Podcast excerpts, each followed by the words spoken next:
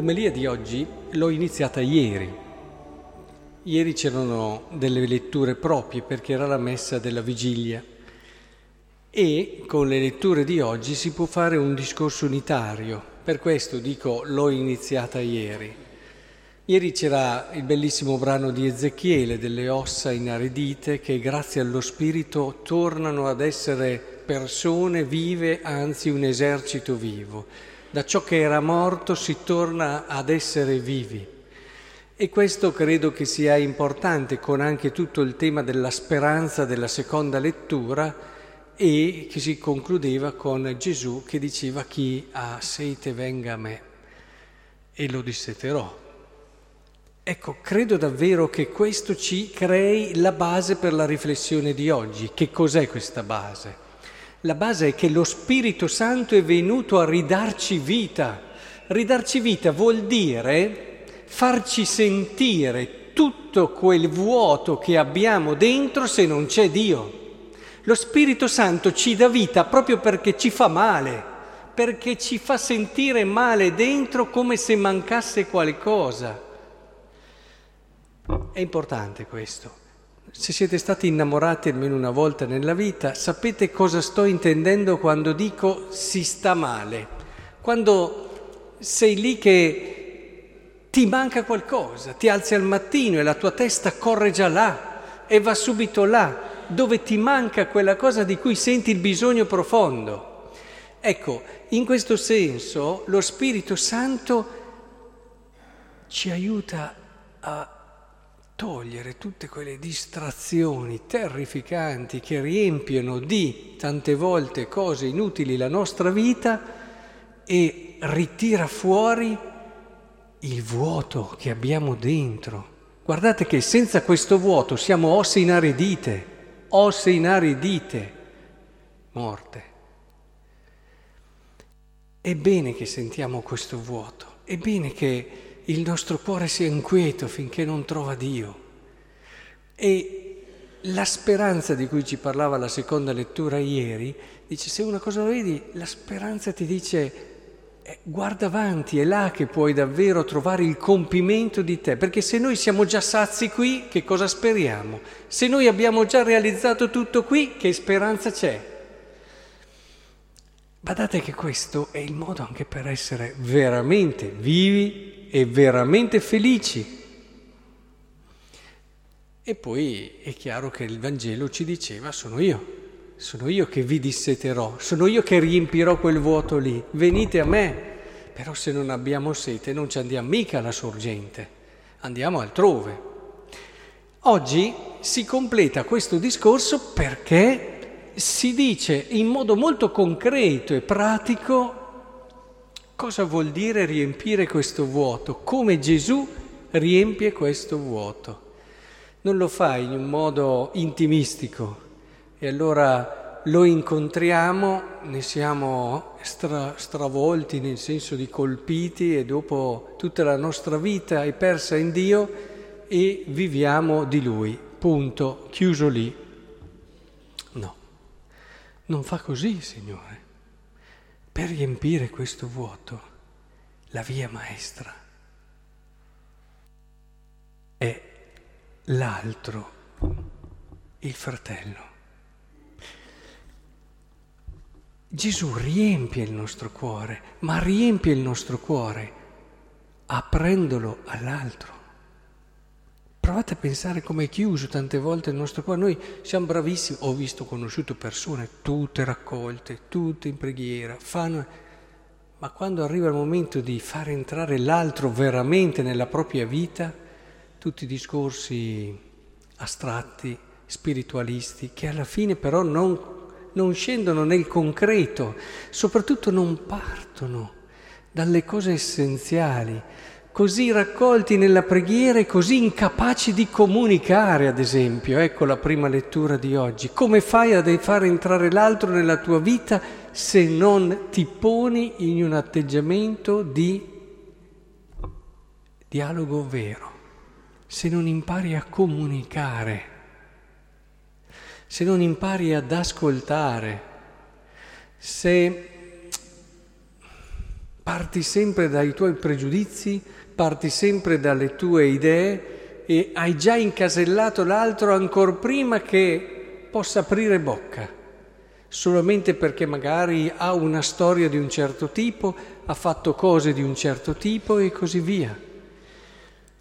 Guardate che non ce l'abbiamo mica Cristo nel cuore, non ci riempie il nostro cuore Cristo se non ci apriamo al fratello, sono illusioni. Sono illusioni che certe persone portano avanti per tutta la vita. Pensate, credono di essere uomini di fede, donne di fede, spirituali e non lo sono. Ora, in questo credo che sia molto importante questo discorso, tutti si comprendevano, dove per comprendevano vuol dire siamo lingue diverse, cioè abbiamo tradizioni diverse, abbiamo storie diverse, abbiamo fatto tante cose diverse, ma ci capiamo, ma ci capiamo. Per noi è molto più semplice qui a Campagnolo, immaginate, non c'è tutta una tradizione, una lingua dal punto di vista della lingua che parliamo, eh, diversa, non c'è, ci sono certo idee diverse, ci sono modi diversi, lo Spirito Santo è qui per riempire questo vuoto e soprattutto riempirlo attraverso la capacità di ascoltarci in modo diverso, di comunicare in modo diverso, di comprendere. E badate bene che questo non vuol dire solo adesso andare a pensare a quelli là che chissà perché io non, non li sopporto e non c'è mai, ma quelli con cui mangio insieme, Guardate che le divisioni più terribili e più sottili sono nelle stesse mensa tante volte, eh? sono nella stessa mensa, sono nelle stesse famiglie, sono negli stessi palazzi, sono negli stessi quartieri. Eh, non, non, non, dobbiamo adesso andare subito a pensare, oh quello là ci ho litigato tante volte, oppure quell'altro là che la pensa in modo molto diverso da noi. Partiamo di lì, ponendoci il comunicare con tutto il mondo che ci sta intorno, a partire dall'ascolto, saper ascoltare davvero gli altri. Ma poi la seconda lettura dice perché è necessario nel modo più assoluto il valorizzare, valorizzare l'altro. Cioè avete sentito com'è bella questa lettura? Vi sono diversi carismi, ma uno solo è lo Spirito. Vi sono diversi ministeri, siamo diversi.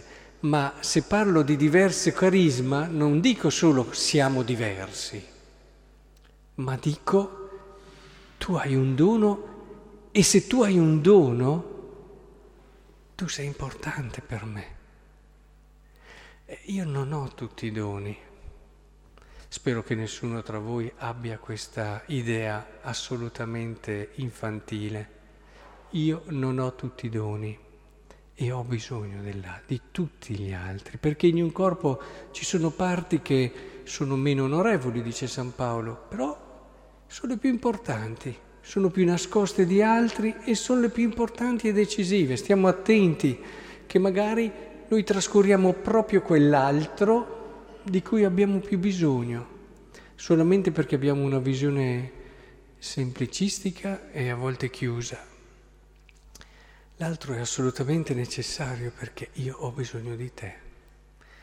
Se noi partissimo tutte le volte che incontriamo una persona da questo io ho bisogno di quella persona lì, nel senso non egoistico adesso la uso, ma nel senso più bello, nel senso che io senza di te manco di qualcosa, ma tutti, eh? Anche quell'altro là che ha fatto delle cose nella sua vita disdicevoli. Almeno il Papa dice anche quello lì.